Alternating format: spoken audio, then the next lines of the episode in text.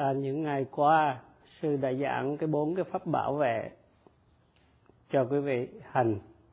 Đây là cái truyền thống hành trước khi mà quý vị thực tập thiền minh sát niệm xứ. Để cho cái sự hành thiền của quý vị được trôi chảy không có bị trở ngại. Thiền sinh khi đến đây thì được nghe những cái lời chỉ dẫn về cái cách hành thiền minh sát niệm xứ. Thì trong số các vị thiền sinh thì một số đã hành thiền rồi. Nhưng mà khi nghe lại cái sự chỉ dẫn thì sẽ được rõ hơn.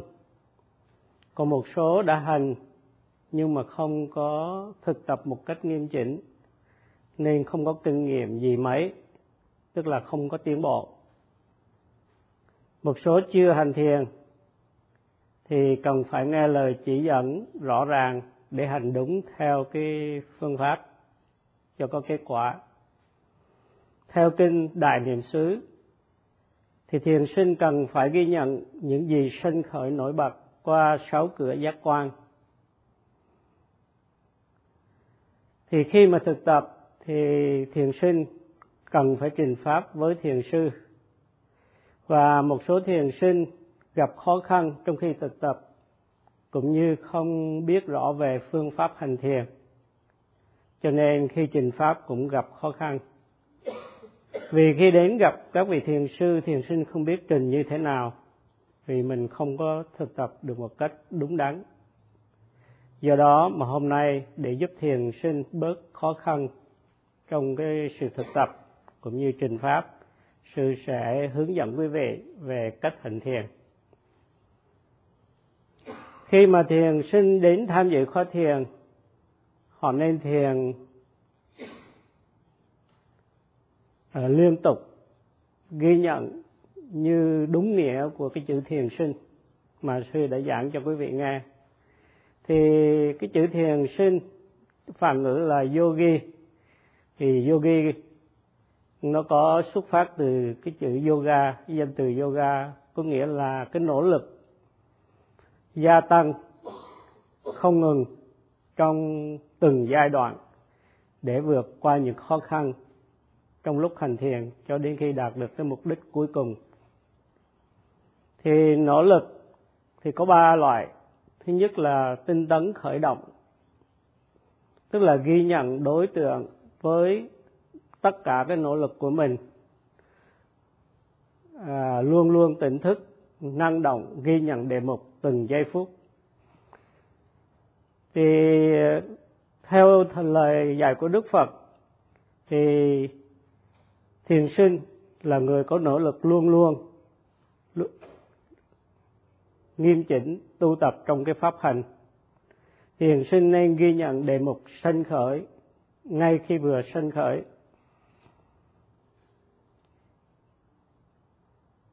Và cái nỗ lực thứ hai là tinh tấn phát triển, tức là khi gặp khó khăn thì mình gia tăng cái sự tinh tấn của mình lên. Và thứ ba là tinh tấn à, hoàn thành tức là tinh tấn giúp cho cái sự thành đạt vào cái mục đích tu tập của mình.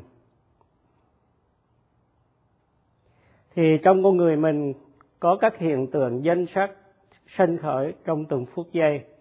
Và những cái hiện tượng này là đối tượng để thiền sinh ghi nhận.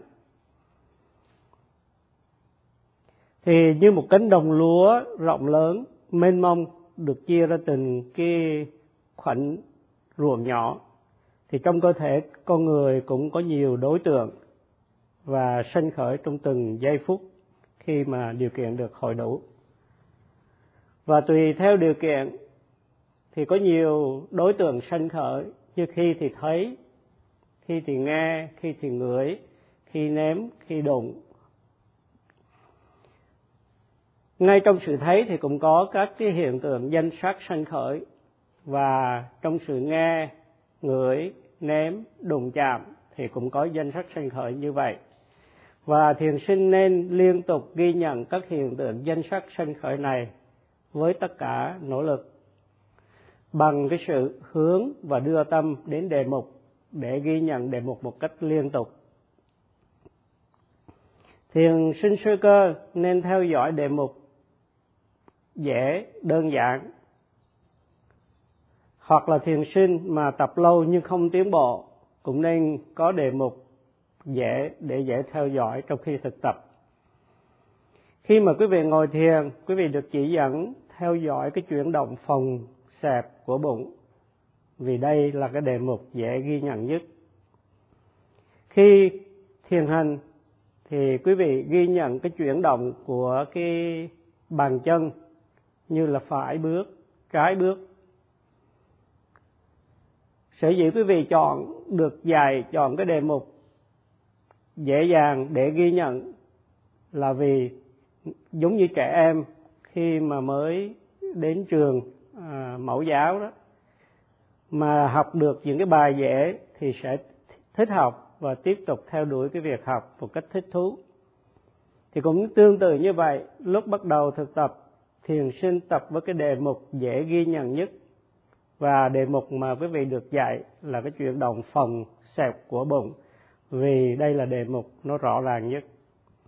Khi mà quý vị hít vào thì cái bụng quý vị phồng lên. Quý vị nên hướng tâm và nỗ lực ghi nhận cái chuyển động phòng ngay từ lúc sanh khởi, trong khi diễn tiến cho đến khi chấm dứt. Khi quý vị thở ra thì cái bụng quý vị xẹp xuống. Quý vị cố gắng ghi nhận cái chuyển động xẹp này à, liên tục từ lúc bắt đầu trong khi diễn tiến và cho đến khi chấm dứt. Như vậy trong khi quý vị thở thì cái bụng quý vị chuyển động lên xuống hay là phòng xẹp. Và quý vị được chỉ dạy là ghi nhận kháng khích và chính xác đồng thời những cái chuyện à, cái chuyển động phòng xẹp này thì đó là cái đối tượng hay là đề mục chính mà trong cái sự thực tập của quý vị. Thiền sinh nên ghi nhận ngay cái lúc đối tượng sanh khởi. Có nghĩa là cái đối tượng nào nổi bật ngay trong cái giây phút hiện tại nhất thì quý vị ghi nhận.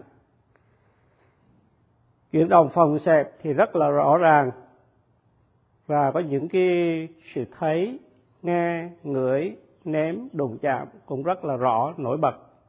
Thì quý vị ghi nhận ngay khi lúc chúng vừa sanh khởi.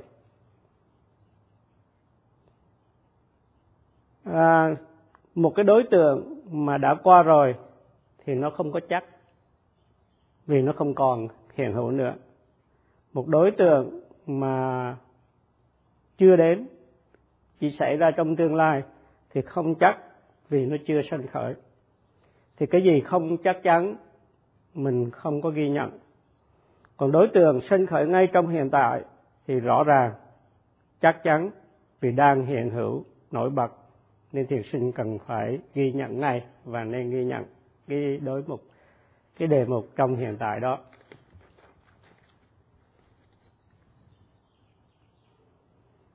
Nếu mà quý vị suy nghĩ về quá khứ hay tương lai trong khi thực tập thì quý vị đã quên hay bỏ qua cái cơ hội ghi nhận cái đề mục hiện tại.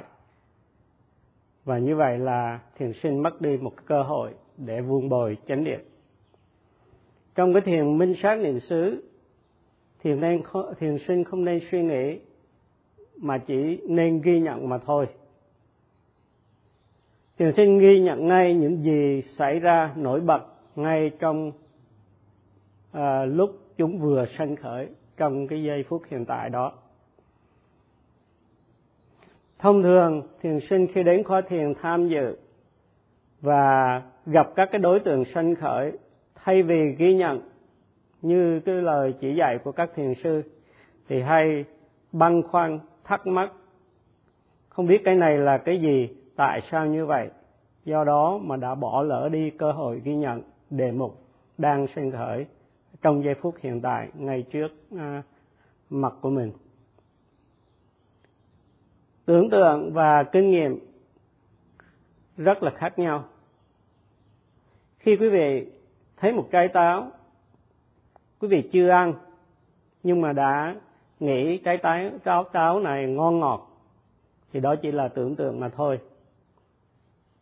Khi quý vị ăn thực sự thấy hương vị ngọt ngào thì đây mới chính là kinh nghiệm cũng tương tự như vậy, khi đối tượng sanh khởi thiền sinh ghi nhận ngay. Nếu chỉ ngồi suy nghĩ thì chỉ có trong ý tưởng mà thôi. Và khi mà quý vị đi trình pháp thì quý vị chỉ nói về sự suy nghĩ của mình, chứ không có tường trình về kinh nghiệm thực tập chút nào hết. Khi ngồi thiền thì chuyển động phòng xẹp, nó rõ ràng thiền sinh nên ghi nhận.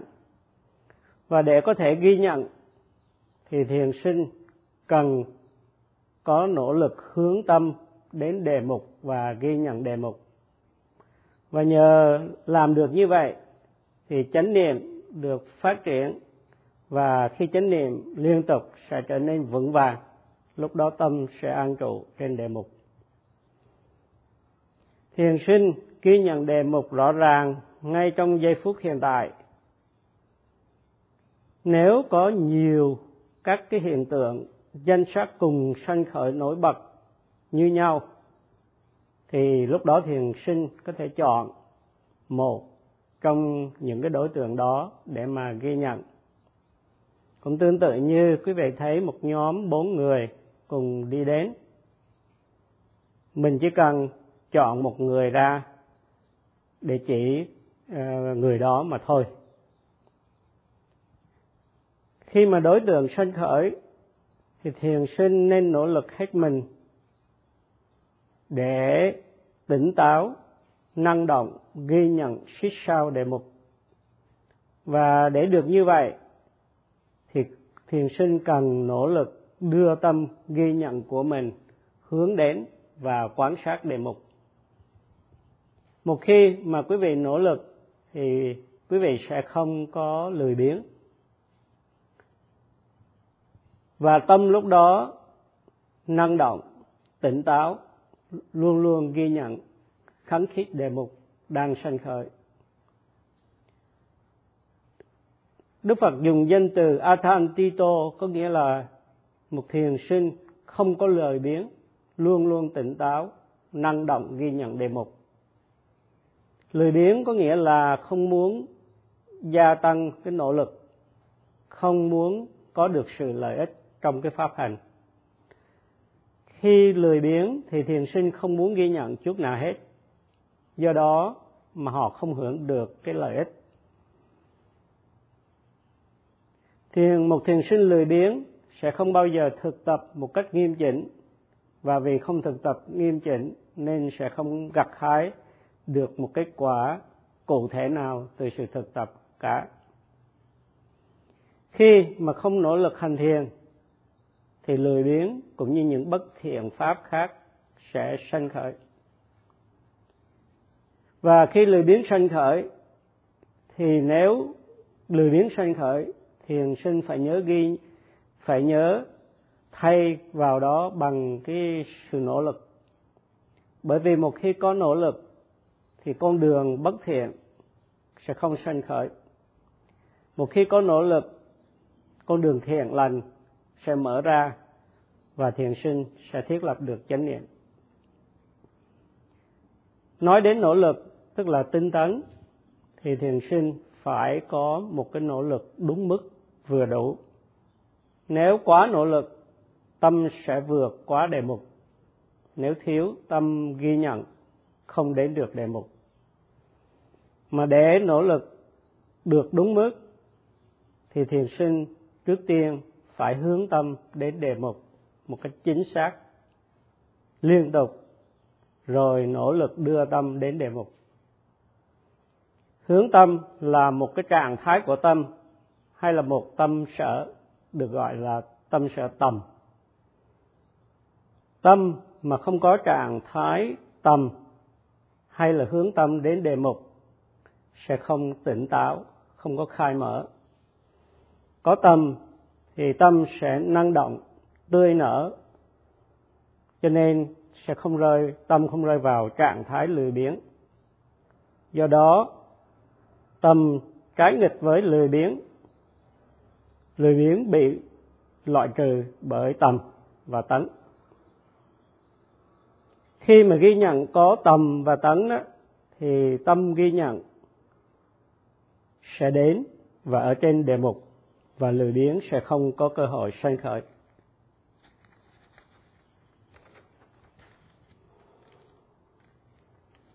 Trong kinh điển, thiền sinh nên áp đặt tâm trên đề mục để trực diện với đề mục. Hướng tâm đến đề mục là tầm. Đây là một chi thiền. Có tầm, tâm tư tỉnh không bị hôn trầm nếu tâm không hướng đến đề mục thì suy nghĩ sẽ xảy ra. Và những cái suy nghĩ này là những suy nghĩ sai lầm được gọi là tà tư duy, như là suy nghĩ đến ái dục, suy nghĩ đến những cái sự bực bội, sân, suy nghĩ đến cái sự hận thù, muốn hại người. Do đó, nếu tâm mà không hướng đến đề mục tức là không có tầm thì sẽ có ba cái tà tư duy. Thứ nhất là dục tầm, tức là tư tưởng liên hệ đến ái dục.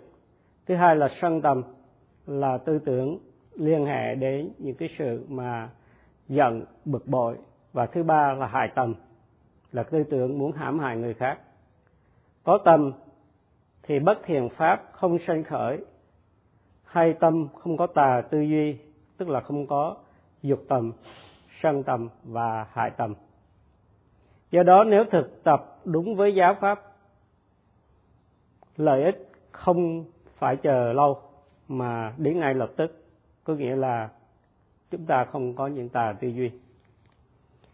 Bằng cách ghi nhận cái chuyển động phòng xẹp của bụng với tầm và tấn tức là hai trạng thái uh, năng động của tâm thì thiền sinh sẽ loại trừ được lười biếng và tâm như vậy sẽ tỉnh táo và khai và khai mở. Nhờ vậy mà sự thiền tập sẽ có kết quả. Thiền sinh không bị sự lười biếng à, chi phối. Khi mà quý vị ghi nhận một cách liên tục được một phút thì quý vị có 60 giây chánh niệm. Nếu quý vị ghi nhận được một giờ quý vị có 60 phút hoặc là 3.600 giây chánh niệm. Với sự ghi nhận liên tục thì chánh niệm sẽ được thiết lập một cách vững vàng và chánh niệm sẽ bảo vệ tâm khỏi những cái phiền não.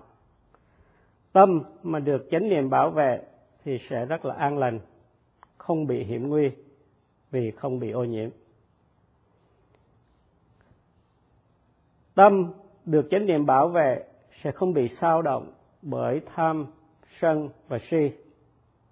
Và nhờ có chánh niệm, tâm sẽ có được sát na định. An trụ trên cái đề mục. Như vậy, bằng cách ghi nhận đề mục với tâm và tấn, thì niệm và định sẽ được phát triển.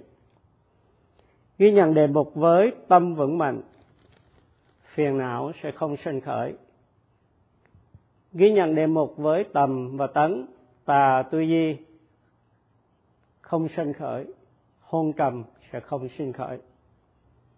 Khi một khi có chánh niệm thì tâm được bảo vệ. Khi định tâm có mặt thì tâm an trụ trên đề mục nên không bị chi phối bởi tham sân si.